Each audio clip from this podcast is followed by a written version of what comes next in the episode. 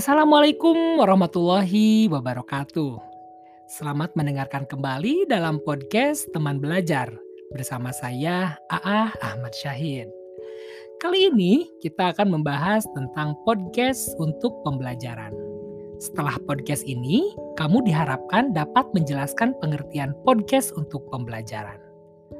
Podcasting berawal dari kata iPod dan broadcasting atau penyiaran Podcast merupakan file rekaman audio dalam format digital yang disebarkan melalui internet. Podcasting menjadikan berkas audio menjadi online, dapat diputar dan diunduh untuk didengarkan secara nyaman.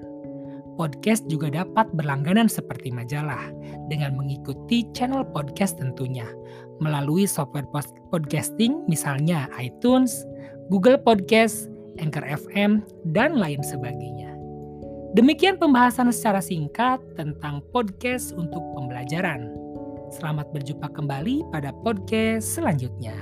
Wassalamualaikum warahmatullahi wabarakatuh.